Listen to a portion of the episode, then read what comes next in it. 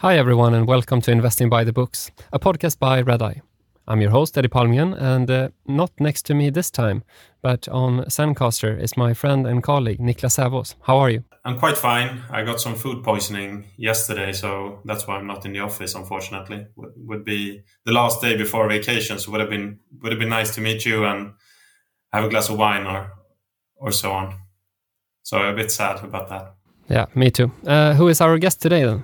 We don't have any guests today, so this would be interesting. Yeah, today is a special episode as we have gotten some questions on what our takeaways are and uh, how these can be applied practically. So it's been 25 episodes, and we thought it would, would be a good moment to discuss these lessons.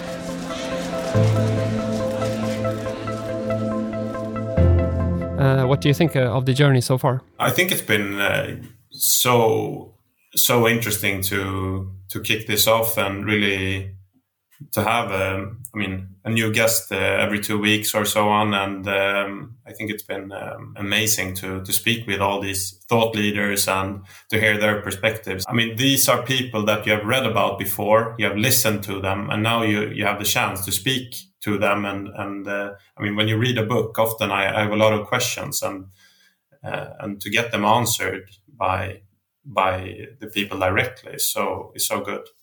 How about you? Yeah, in some ways it's really been unreal to have these guests on the podcast, and uh, some topics have been quite new for me actually. Uh, for example, shareholder activism that we talked with um, Jeff Gramm and his book Dear Chairman about in episode six. That is not something that I knew that much about, and now we heard and read the whole story about how shareholder activism has evolved over the last century and that was really interesting, I think, and uh, that's something we have been coming back to in other episodes. For example, we talked about that with Patrick Wallén in episode 14 and the book Business Adventures and uh, Buffett's salad oil scandal when he bought uh, American Express and so on. And also in the recent episode with uh, Richard Lawrence, who has been been an activist himself, but in a different way. He's more of a fund manager approaching the companies with in a more friendly way. Some of the those activists have been quite uh, hostile. And another highlight, of course, for me is really to get in touch with uh, some of you listeners. It's been really nice to both get interaction on Twitter and um, also meet some of you in Stockholm and in Omaha and so on. And that has given me a lot of inspiration and encouragement to, to keep going. So thank you all for the support. And if we go into the lessons, what have you learned from the first 25 episodes? There are a few general takeaways. One takeaway I have is how many connections we're able to do between the episodes. So even though we, we speak to a person who have written something in, in one subject, we make connections with uh, totally different books, which is which is really nice. I think one of the maybe the most interesting takeaway for me has been, uh, I mean, to really speak with some of these superstars that we have interviewed, and uh, they are so down to earth. I mean, I'm I'm a bit I, am not surprised because I mean having uh, talked to a lot of people in the in the investing community, I think many people are like that. But it's just so nice when you really get it confirmed when, when you speak to to some of these people that are maybe a level above what you'd normally speak to in terms of knowledge and experience. Yeah, and it's very generous of them to share all their insights and also to take the time to come on the podcast. So I definitely agree. And I mean, the finance industry is not known or famous for having a great reputation. And there are, of course, many cases of greed that proves that point. And we have talked about that in some episodes, like uh, number 12 with Bethany McLean, for example, who has written the, the great book uh, on the Enron scandal. And, um, but yeah, on the other hand, there are so many examples of people who have high integrity and are very generous and kind. So they just had this like genuine passion for investing in business, and that really shines through. And to solve this intellectual challenge, like in the most competitive field, as Richard Lawrence mentioned in, in episode 25.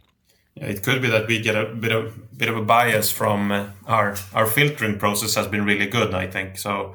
I mean, before we invite anyone to our podcast, we we know a bit about them. We know that they are not like the bad examples of, of finance. So it's similar to how you do when you when you research businesses. I think um, because I mean, you, you do some initial digging and yeah, throw the idea away if it's uh, if you see some um, some marks that you don't like. So I think uh, I think that's similar. Similar, and we've had guests ranging from business manager, uh, investigative journalists, money managers, and private investors.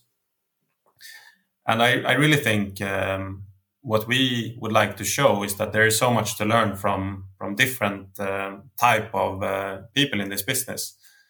Um, when you're an investor, I think many investors maybe listen too much to other investors uh, and, and not um, yeah and too little to to these like investigative journalists and business managers and and also others like psychologists and so on and that's what we really really want to show uh, i think it's uh, i mean some great investors talks about the benefits of, of cloning and i think that concept has been a bit overused sometimes because i mean i, I don't i don't like the idea when you clone a specific um, stock uh, ID from from someone. You can do that, but then you need to do your own work and get your own conviction. Uh, so you can get an ID from someone, but not not the conviction. And I think that's uh, that's powerful. And uh, I think also it helps uh, to not only read pure investment books. And I think um, probably we will expand even further to talk about more diverse subjects in the future. Uh, and um, while it's clear for for our fans that uh, we uh, yeah maybe our fans was a bit too strong a word. I don't know how many strong fans we have, but we have some, and I'm really appreciative of, of that. And ourselves, we are huge uh, Charlie Munger fans, and we love his concept of having a multidisciplinary thinking and not only have a few tools in in the toolbox, but many. And that was something we discussed early in the podcast with uh, Jake Taylor, in episode two, uh, and also with uh, Robert Hagstrom in episode 16, and and also for for example Daniel Zhang, which we have quite an interesting story about uh, what happened with Daniel Zhang after after um, interviewing him. So maybe you can take that, Eddie. yeah, we noticed on Twitter that uh, Charlie Munger was speaking at a conference, uh, and it was on um, on a link. So he was in his own own home office, and then you could see on his uh, table next to him there were a couple of books, and everyone on Twitter were trying to figure out uh, which books those were, and uh, we we noticed that one of them was uh, Daniel Zhang's book, an investment thinking toolbox, and uh, yeah, we just sent an email to him and uh, and the picture, of course, and he woke up and said, "Now I can die happy." So he was really excited about that yeah, it was a fun story, and I think you're a bit humble there because you actually influenced Daniel to actually send the book to uh, both uh, Warren and, and Charlie. yeah, that's true.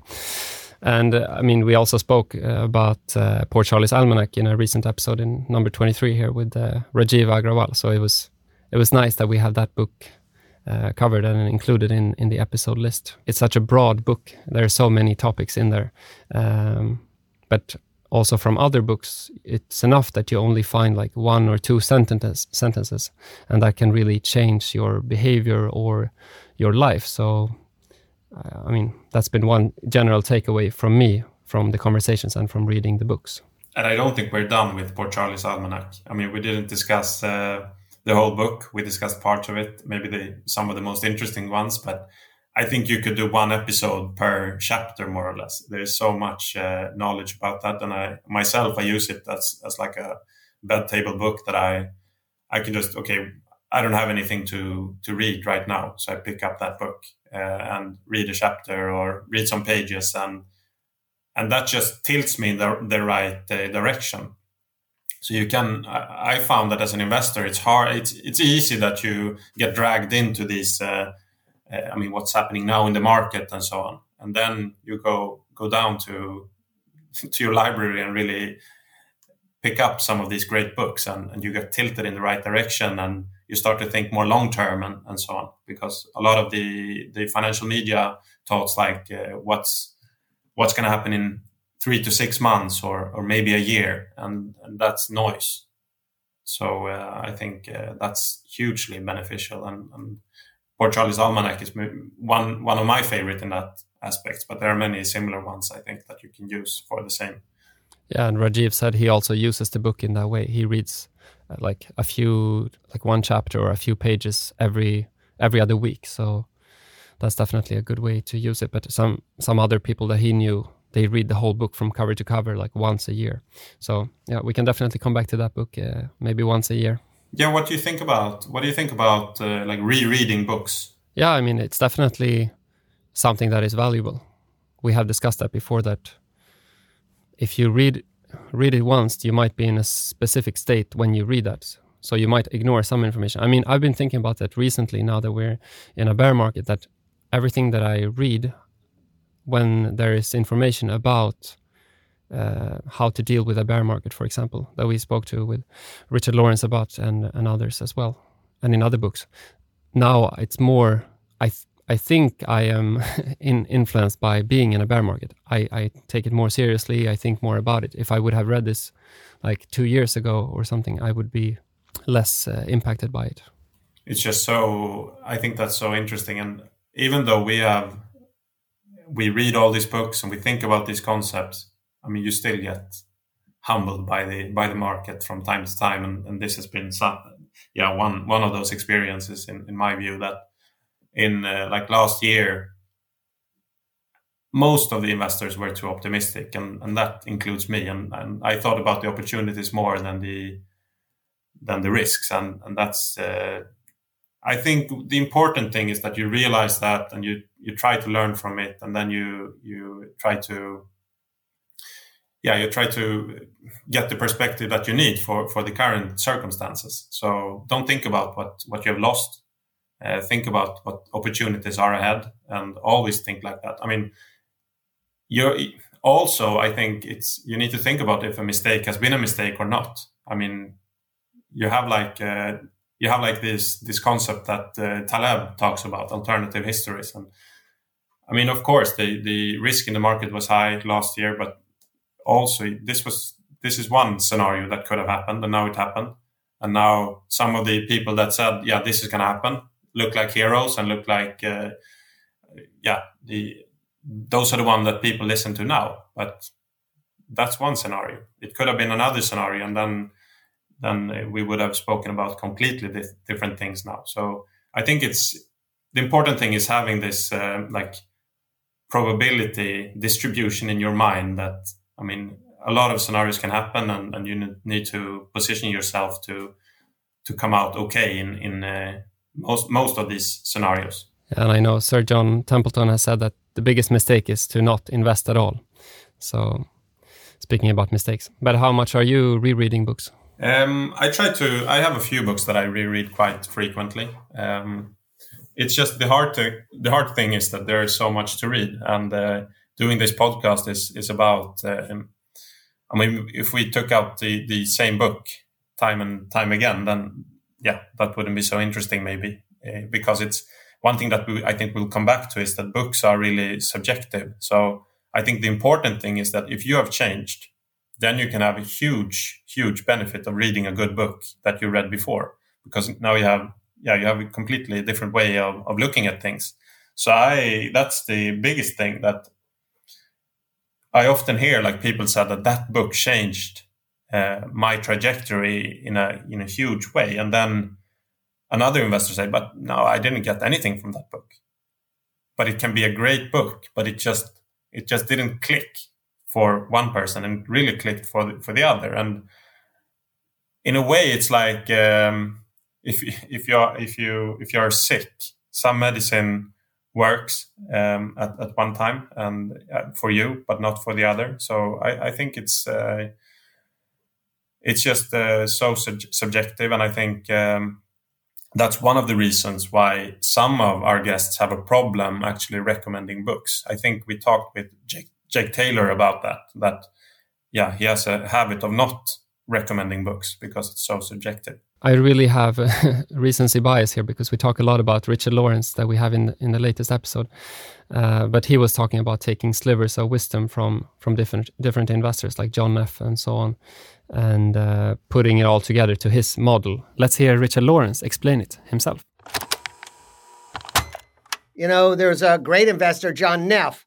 Well, John Neff told me about an equation and how he was looking at the construction of his portfolio. Boom. I, I, don't know what he wrote about in his other 290 pages, but those two or three pages I really got. And what Richard Lawrence was talking about is something that I connect with what Sean Iddings was uh, telling us about in our very first episode to find your own investment style. Let's go back and listen to that. One thing that I think is important to talk about is style. And so when, when I say style, I think anybody who wants to get great results in whatever they do, they they have their own style. And so when I when I say style, you know, like Warren Buffett, like he's he's got his own style. He's straight shooter, great communicator, simple. He has his own way of operating, and I think a lot of people want to imitate and copy that, uh, which is good, and you get to learn uh, a lot of important topics by doing that.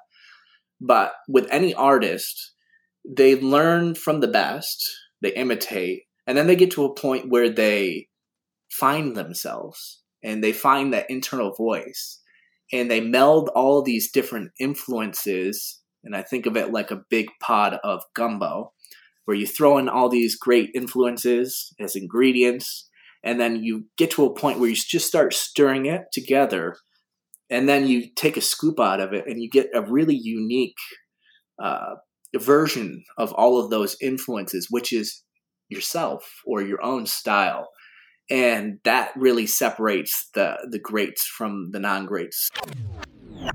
This dish uh, a stew of gumbo it was funny because we had to try that when we saw it on the menu in, in omaha. What did you think about it? Um, i don't think it's uh, it was the best gumbo uh, so i mean it was the first one i tried but it was a good restaurant but uh, i just think that yeah i don't know. The gumbo wasn't uh, it wasn't my favorite at on the trip, but I think it depends on what you put in it. And I mean, it, it sounded like gumbo, you can put more or less anything in it. So, using the metaphor of gumbo, how would you describe your investment style? I think I've evolved over time. I started like a Benjamin Graham type of uh, investor, uh, purely quantitative. Um, I got influenced because that was that was more or less the first thing I read on investing. I started I, I mean, I read some Swedish books on investing before, but then, then when I read um, Benjamin Graham, it just uh, yeah made a lot of sense. But after a while, I realized that I couldn't find so many stocks with those characteristics, those low valuations that uh, Benjamin Graham talked about. I mean, when he wrote that book, it was um, around the time with the Great Depression, and there was a lot of opportunities that were, were cheap. And even though, I mean, some investors currently and, and I mean use this net net approach that you try to buy businesses more or less with that the market value is the same as, as the cash position in the in the business or, or more. And it's it's still possible I think.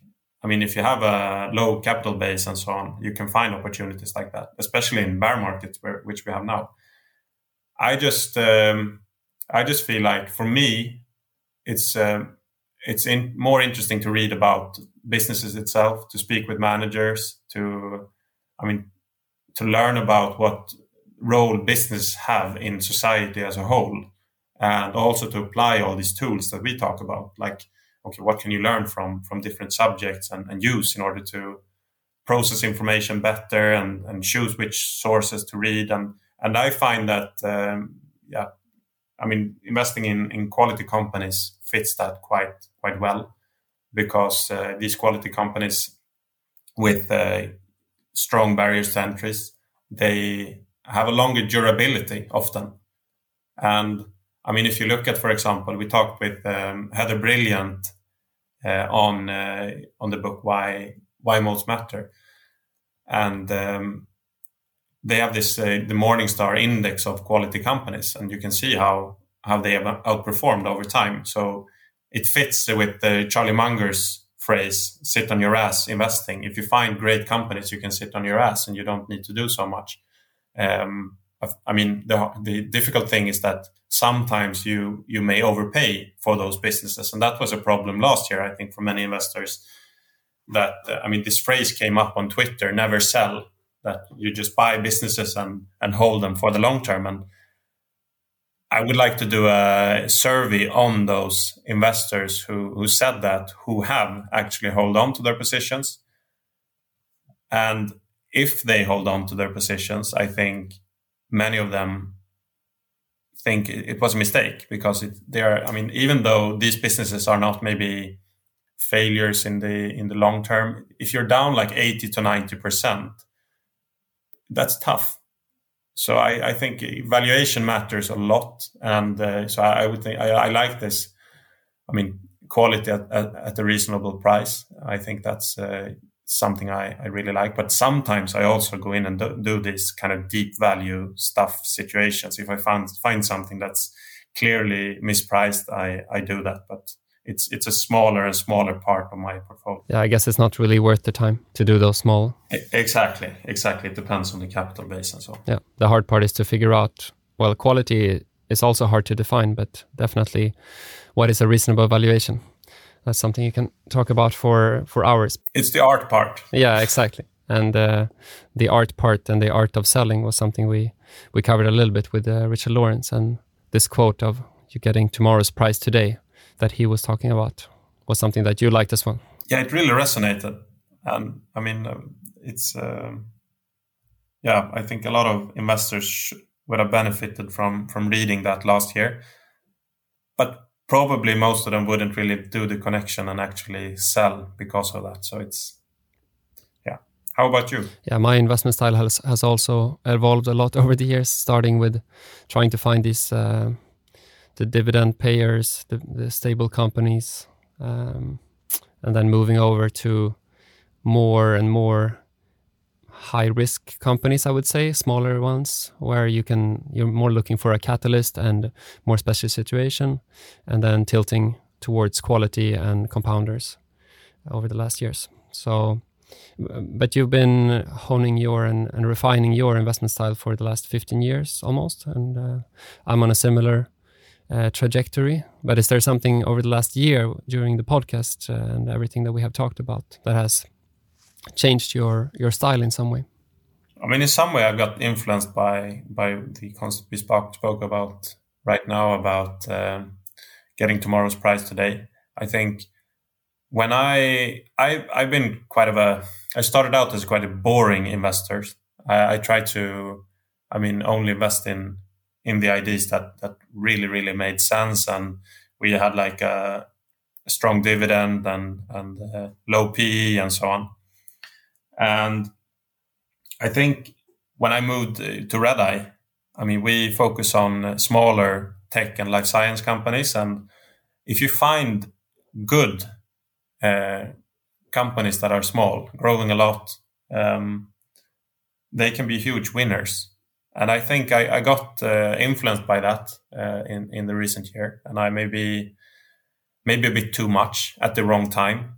So I think uh, I think I tilted a bit too far in, in one direction and I'm, I'm tilting back a bit now. So um, I think that's not a huge change in, in the philosophy. It's more about uh, yeah my, my process and so on. But I think that's that's been quite interesting. And, and also it's it's about this. I mean, even though I've been investing in for 15 years, I started after the financial crisis. I haven't really been in in uh, in a like a, a, huge bear market before, and we will see what happens now. But I think you you have so much to learn from being in bear markets to see how you react.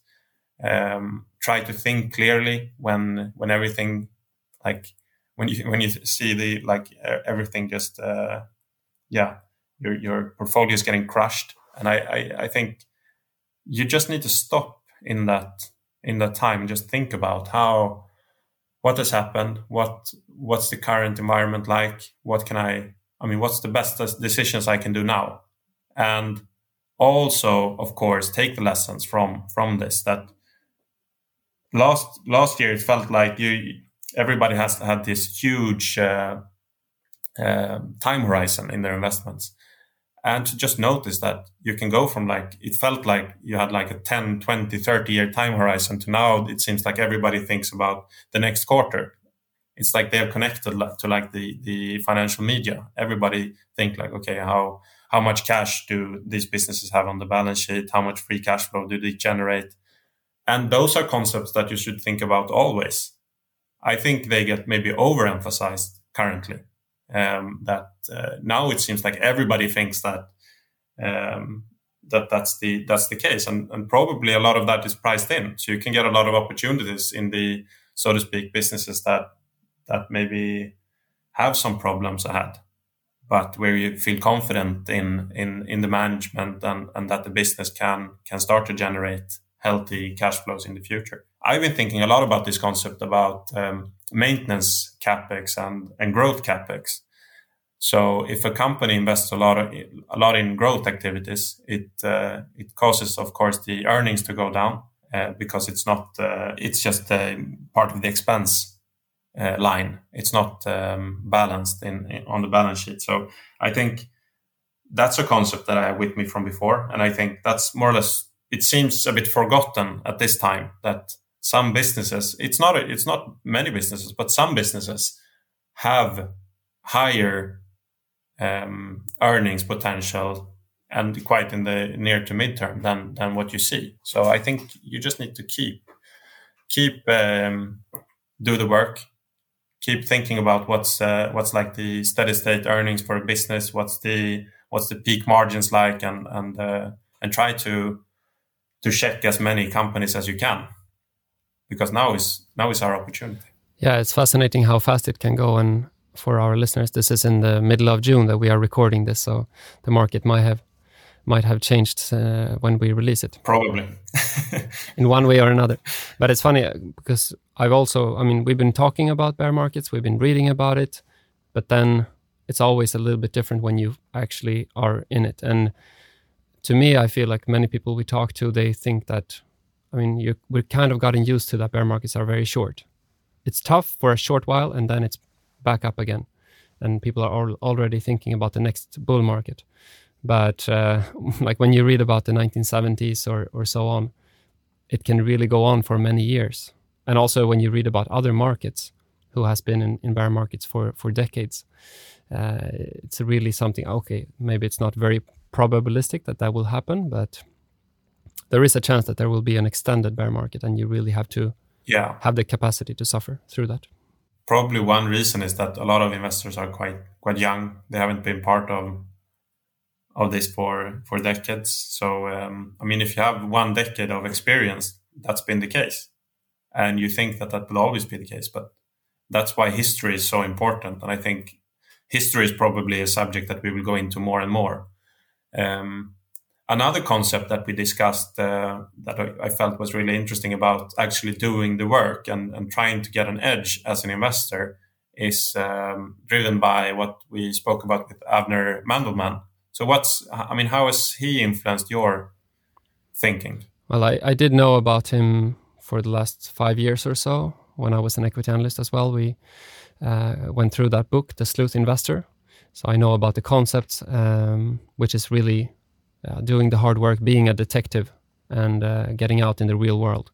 But of course, uh, reading the book now and talking to him re emphasized that it's, I mean, it's not the same thing sitting behind your desk and reading annual reports or uh, talking to management even i mean you have to go out go out there and really gain an edge and there is really an edge to gain from talking to competitors suppliers and other people in an industry or or just on the street. So, well, I haven't been doing that much of the work, and I mean, he is very under followed. I mean, he has like 200 followers on his YouTube channel, and uh, his book has been out for 15 years, but not many people know about him. So it was really nice to to have that conversation and actually highlight all his all his work.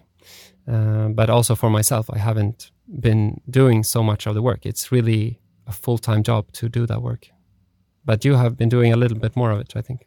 I've done some some work. I, I, I would like to do more, but I think what you what you discussed there is so important that I mean some of the guests we have they won't be I mean hugely, hugely renowned in the industry and they won't have like uh, like thousands and thousands of followers on Twitter and so on.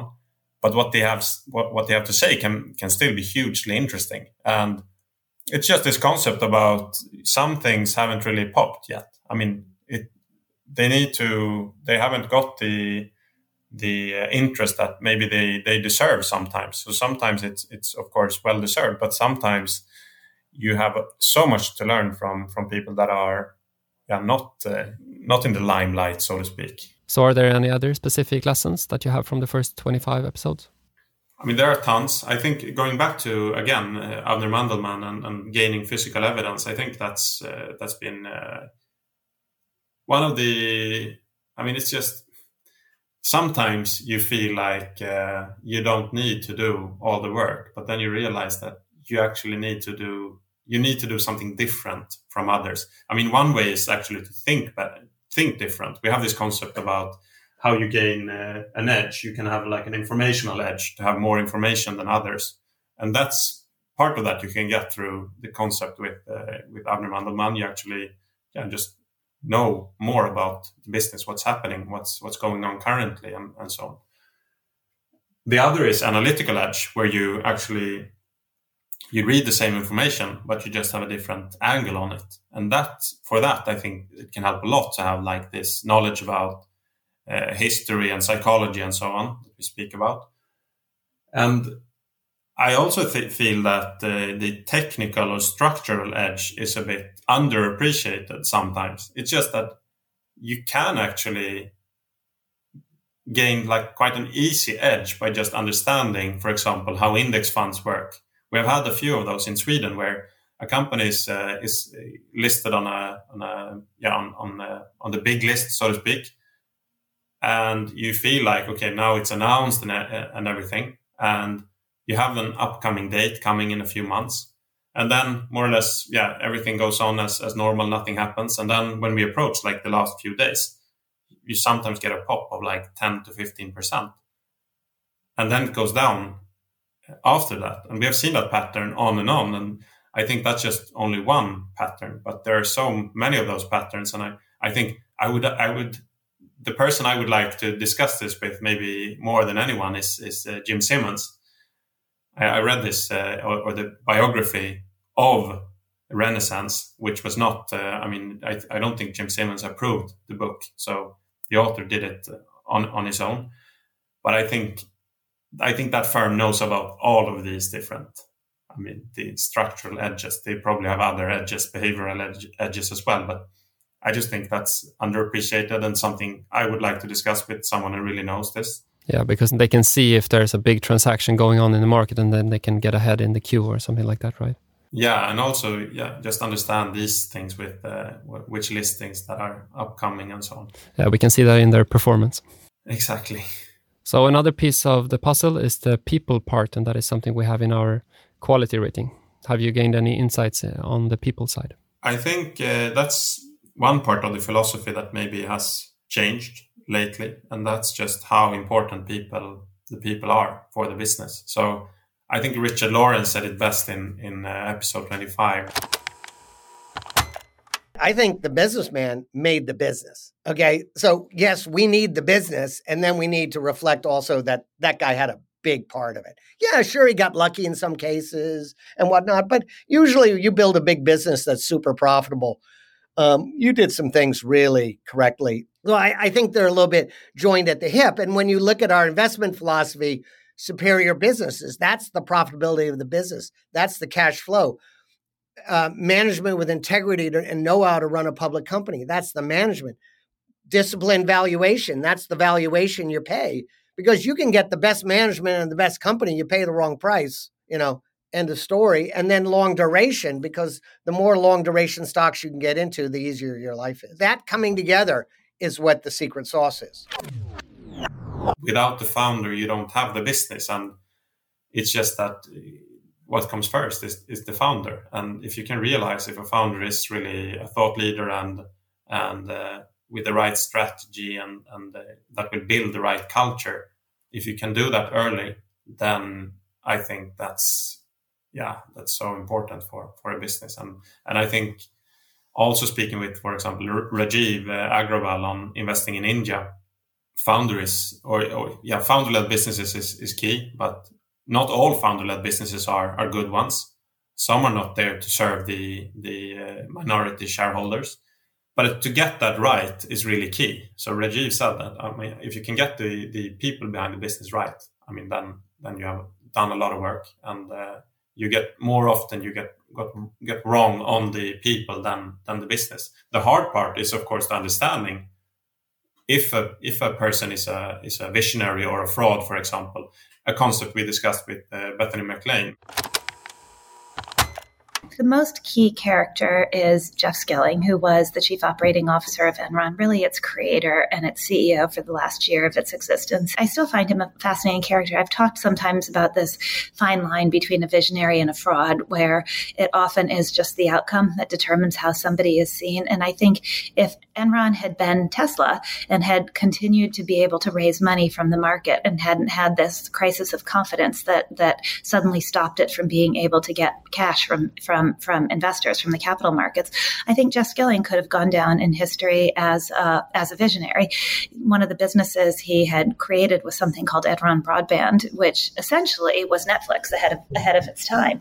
Um, but he he his his really I, have often thought we all have fatal flaws. I think his fatal flaw was that he couldn't he, he needed success before it had actually come, and so he he needed Enron to be a star for for his own ego, and so he promised Wall Street. Um, a certain amount of earnings every quarter, and damn, Enron was going to deliver. Again, the concept of alternative histories. I think that's just a hugely important concept. That yeah, sometimes you can just uh, yeah, you would be seen as a as a fraud, but you have also been a visionary, and we we just think binary. We think either fraud or visionary. It's not in the middle, and and sometimes the the truth is more in the middle. I don't want to like. Uh, back Skilling because I think in the end the company the company failed and, and I think uh, management did things that they shouldn't have done. It's just that when you're when you're like when a when a person is put in a corner and don't have any way to run more or less, then we as humans do strange things. And uh, yeah, I think that's something you when you read psychology, that's just something that you realize that that it's not. I mean, we are hugely influenced by that. Yeah, and also I I would have been swayed in that moment if I was uh, like an analyst for for Enron. I think it's easy to be because he was working so hard, and he was he seemed so passionate. But then you have to ask yourself, okay, what is his incentive? What is the motivation? What is really driving him? And I think that is very hard to determine because you kind of have to know the person and understand what is his main incentive. But that is something we have we have tried to cover in the quality rating we have on the people section. So let's hear our CEO Björn Fahlén speak about the people aspect in Redeye's quality rating from episode 17. To answer the key question, does the business have great people behind it? We answer questions in seven subcategories business passion, execution capability, capital allocation, investor communication, executive compensation, ownership strength, and board leadership. All these subcategories are assessed on five checks of quantitative and, and qualitative questions. And each check is allocated one point in, in the question.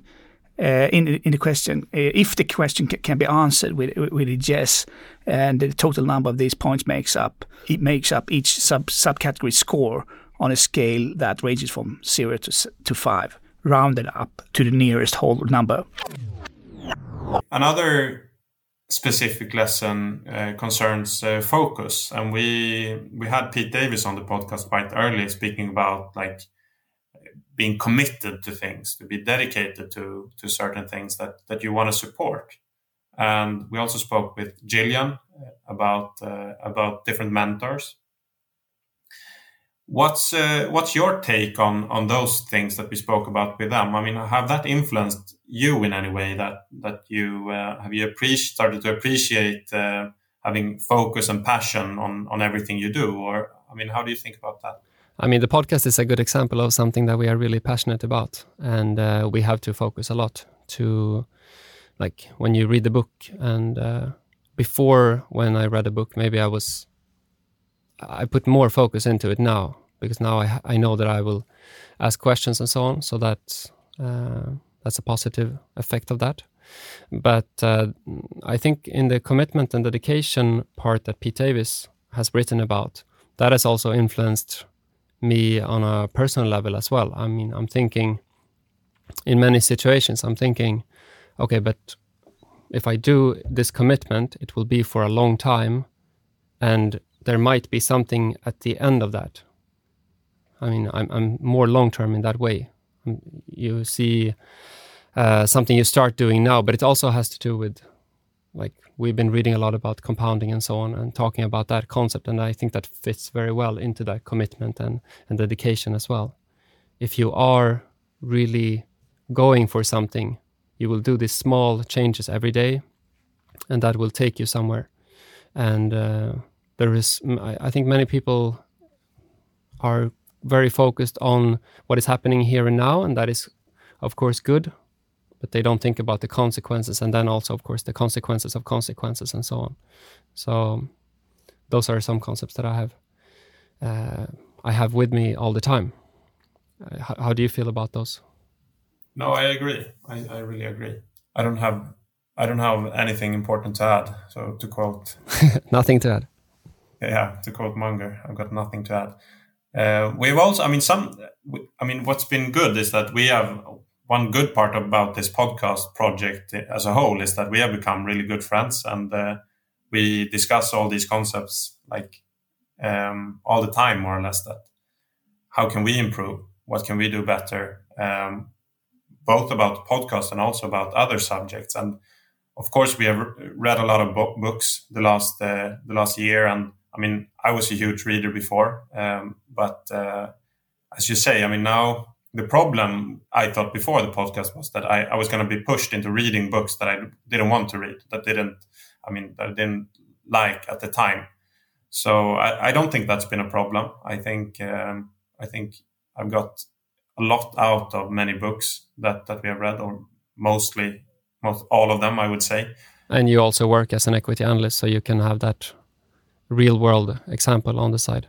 Yeah, exactly. And I think that's really the concept I want to discuss a bit more that you need some kind of healthy mix between reading books and, and also practice in the real world. So if you only read books, it's hard to get ideas for investments. So I think you need to have some um, some some um, knowledge about books. You need to do to read books, but you also need to read 10Ks or uh, listen to managers and to speak to people in the business and and uh, as we say i mean do the physical work that that Mandelman speaks about. Actually go out and talk to customers to suppliers and uh, try to arrange visits to to factories and so on.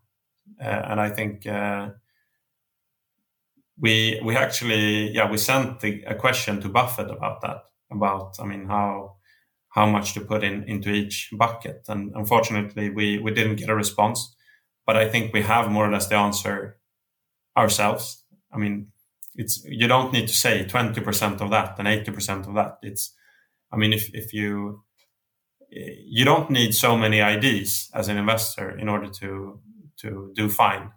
So I think you need, just need to figure this out on your own that Uh, you read in order to to improve your your wisdom and so on. You can make better decisions, but of course you need to to analyze the, the world and, and businesses to to actually be able to strike on on some of those opportunities that comes up, and then you need to be ready. You need to have the knowledge. It's hard to when you go into a bear market as, as this. If you don't have any knowledge about companies, you will start to think about you will start to discount the near future too much you won't see the opportunities in the long term. And then the risk is that you you won't be able to pull the trigger i think. So you need to have a list of companies that you know and then you're able to to uh, to strike quicker i think. Yeah but our guess is that buffett is not reading that many books these days. He's more focused on his lovely newspapers and then he's of course reading a lot about different companies. Yeah exactly. But do you think investors are reading enough books I think most of them are not. As I said before, this it's easy if you only read 10Ks, for example. You you don't get other perspectives on things that you may need. I mean, you get specific knowledge about companies, and at least for some, maybe for some it comes it comes naturally that you think about all these other ideas. But I think it's like um, you I think you improve your your intuition and and also as, I mean your internal checklist to think about. So I think you can process information quicker and you can understand businesses quicker and better if you read a lot of books. I, I don't think necessarily investors may maybe appreciate how much you can gain from reading books in in in your investment process journey, so to speak. Uh, so I I think uh, many would benefit of at least reading. Um, a few books every year. And I think maybe most investors then only read investment books. And I think they could gain a lot from reading other books as well. Yeah, and also reading more company material and other sources like uh, competitors' uh, reports and so on as well, and not spend time looking at the stock screen. Excellent, absolutely. I think some probably most people put too much time into checking the stock prices and and that's not i mean when people say like okay how much do investors put into into their work? I think many of those hours that they say they put into that is actually managing like managing the portfolio or actually just st- staring at, at, at stock prices. And being on twitter and so on. Yeah exactly. And some of that some of that can be good. I mean, for Twitter, for example, but yeah, definitely much much of it is noise as well. But I really liked the concept that uh, Jack Taylor was talking about in our episode with him, the second episode. You feel like your job is as an investor is to sort of stay informed, but you know, if if it is so much noise to to actually capture the nugget of information, then I think uh, that it, you may be at odds with with success. Now, where I think what can help is uh, Jim Chanos has this analogy that he calls like the information onion, and you look at the very core of the onion where there's the most truth, and that is the what I would like the SEC filings themselves, and that's really what the company has to tell you. Um, I would also put then like good books into that, where there's a very high information density to the amount of content that you have to consume. Now, as we move outside of the onion to the next layer, that is more like the company's uh, press releases, the investor relations decks, um, com- like the conference calls, and those are all the things that the, the, management wants to tell you. Not necessarily has to, but wants to. Um, another layer, and that that then the equivalent might be for um, you know reading a, a good write up of a of an investment idea, perhaps. Uh, and then the next layer out would be the like sell side research. And those are like we're you know we want you to take this action. So here we're trying to give you some some information to make you do what we want you to do. Um, and that may be more like a blog post or something uh, equivalent. And then finally on the outer layer you get into like social media and rumors and you know just really just like sort of the candy uh, it feels good it tastes good.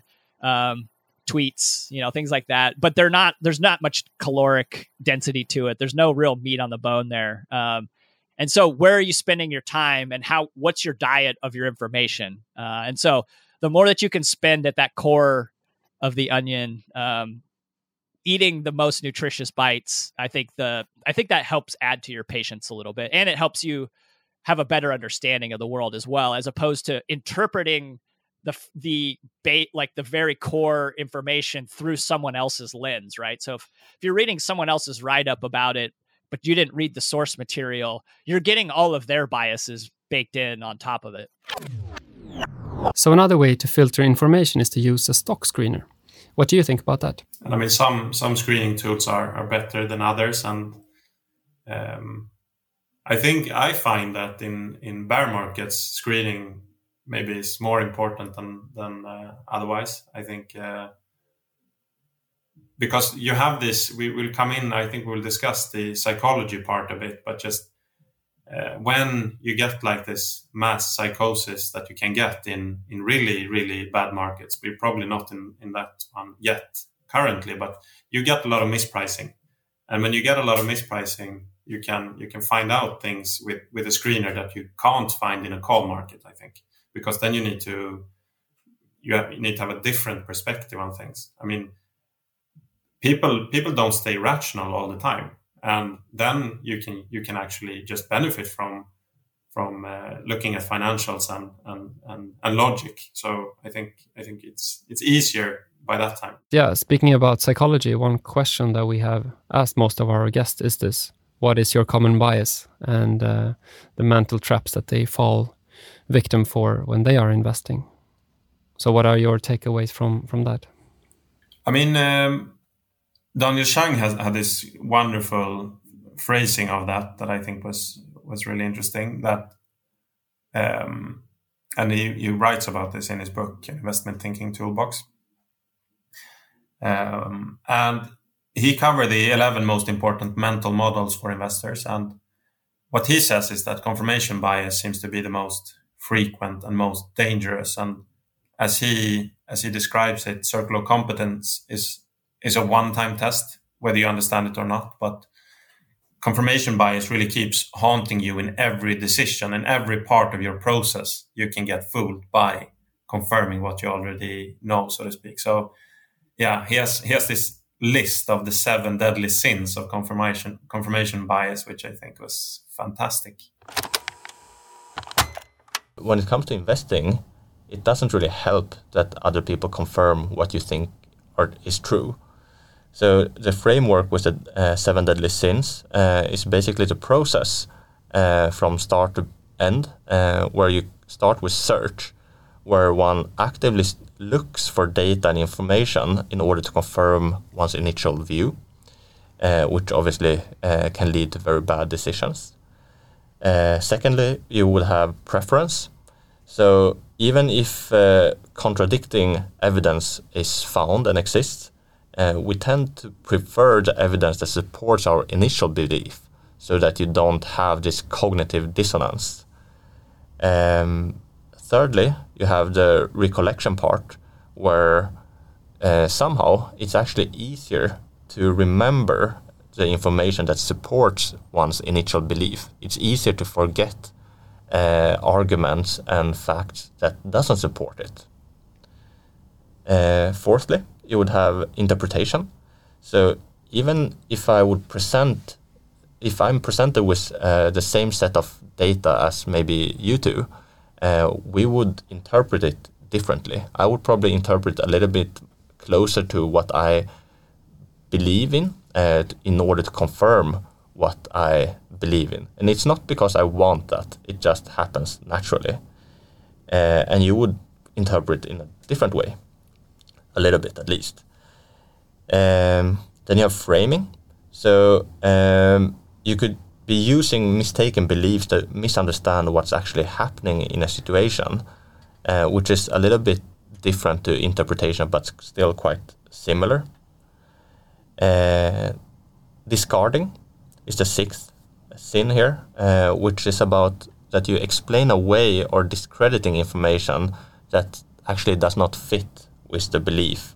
So even if you are presented fact, you might think that it's not a fact. It it's it's fake news, as a famous guy like to say. uh, and the last one is testing. Uh, this is something that I struggle with quite often. So it's kind of like the ostrich putting uh, the head into the sand. So when you're maybe there's a little part of you thinking that maybe I'm actually not right here. Maybe I should look up some more facts. Maybe I should run this analysis again.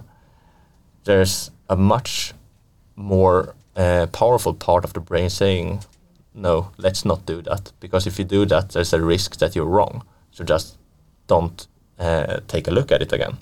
Uh, so when it comes to investing, uh, the important part over time, at least, is to uh, have a good output and uh, being right in the analysis, which hopefully leads to a good output. So even if one would fall victim for the deadly sins over time, uh, it probably means that one has less cognitive dissonance and maybe feels better about one's decisions on a day-to-day basis by not challenging them. But I am a strong believer in that that would result in worse results uh, over time. When we have asked many of the other uh, guests as well, I, I, feel like we have gotten this answer quite many times. Confirmation yeah. and consistency bias is a really tricky one, and you get fooled by it over and over again. and I agree. I mean, from if I would answer that question, I think confirmation bias would come quite high up up on the list. I think over optimism, maybe that's just because of the situation we are in now. But I just feel that that's it's just it's huge. Social proof is also huge. Uh, there are a few of them that are more important than others, I think. And if we go into the book section, that's something we also have in every episode. We ask what has inspired them or if they can recommend something. What have you learned from that section? Um, yeah, it's it's a bit uh, difficult. I mean, some some of some of them have, have been a bit reluctant to recommend books, but most of them have have had a few recommendations, and I just feel that I, I feel the same about that problem of recommending books. I think I think that uh, it's it's so subjective, and I think what's what's what I would recommend our listeners to do would be to check out the books and actually maybe try to to read the first chapter or so on that you can often do on Amazon, for example, and read read maybe um, yeah try to understand what the author is trying to do, and if you if you if you feel like the book seems to be of, of the right quality and you know that okay i will probably read this in the future then i would probably recommend buying it and what i do is that when i when i get a new book i more or less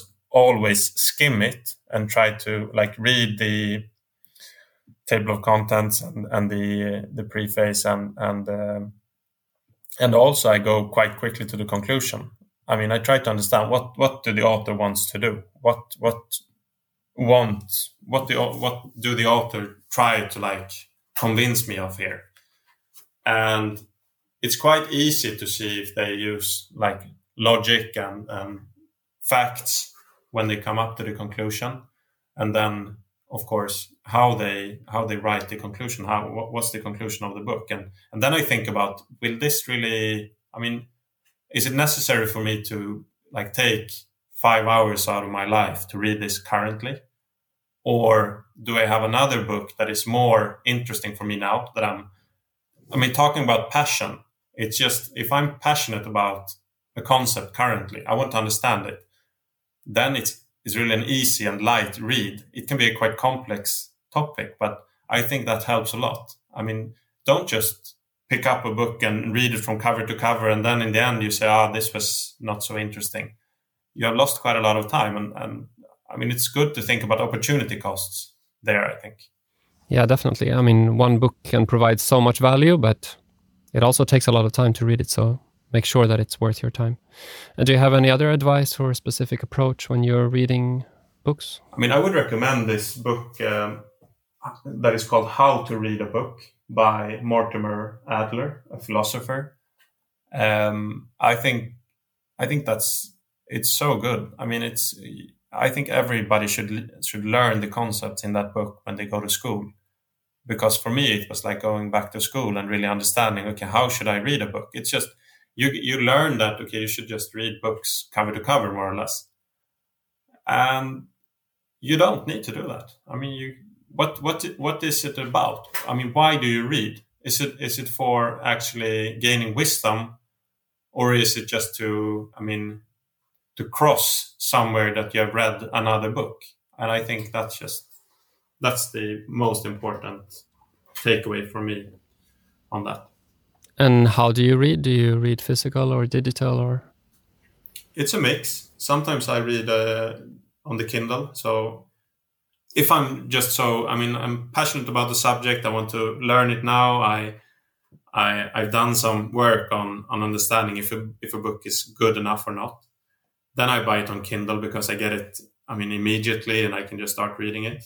But I I prefer physical books because it's good to write in them and so on. And I really like Eddie. I mean, I think you have some lessons about actually how how to write in books in order to to gain more knowledge. That's something that's that's uh, Adler speaks about as well. That that you need to write and, and, think about the concepts all the time. But I think you have a process that is is quite interesting. Yeah, it's not something that I have learned. It just came naturally. But I I use highlighters to mark what I think is most important, of course, and then I have an an ink pen that I just write in the margin when I think something is interesting. It's usually just one word or two words, but that will make it so easy for me to get when I go through the book again, I will see instantly, okay, this is this topic or, or something like that. And I usually make a star when there is like a big insight for me or something that I'm like, okay, this is a good concept. Uh, so it's also easy to find. And then I also have a third pen, which is a red one.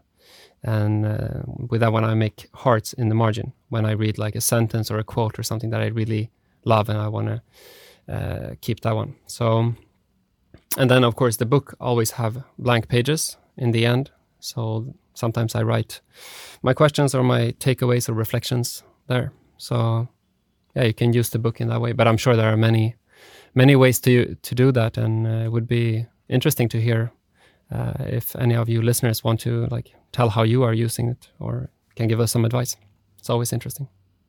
So we look forward to reading many more books and discussing them with authors and investors. And uh, if you have suggestions of people we should talk to or what to read or uh, want to get in touch with us for any reason, you can do that on Twitter. It's IB underscore redeye. And you can also find me and Niklas on LinkedIn, of course, if you want to connect. And we would be super grateful if you would give us a review in your podcast player and help us spread the knowledge with Investing by the Books podcast. Is there something more you want to add? I, I just want to re-emphasize what, what Eddie said. I mean, I think we become better if we get feedback of of uh, what we're doing good and what we're doing bad, especially what we're doing bad. So about the Buffett concept, give us the bad news first, or possibly only give us the bad news because we will get the good good news anyway. Yeah, we only did 25 episodes, so I'm I'm hoping we can do many many more. Absolutely. I mean, this is a long term project, and there's so many great books out there that we want to cover. So hopefully, we can continue for years. And next up, episode 26, that will be out in two weeks. Uh, it comes a conversation with Andrew Wagner from Wagner Road Capital Management. And Andrew is the author of The Economics of Online Gaming. And this will be our first economics book on the podcast. Uh, and I think it has many relevant aspects for investors and it doesn't require any gaming skills. We are not gamers ourselves, so we really enjoyed it anyway. Stay tuned. Thank you for listening to Investing by the Books, a podcast by Redeye. Follow us on Twitter at IB underscore Redeye and email us at ib.podcast at redeye.se. To improve, we'd love to hear your feedback, so please rate and review us. Notice that the content in this podcast is not and shall not be construed as investment advice. This information is meant to be informative and for general purposes only. For full disclaimer, visit redeye.se. I'm your host, Eddie Palmian, and until next time, I sincerely wish you the best of luck on your journey through life and investing.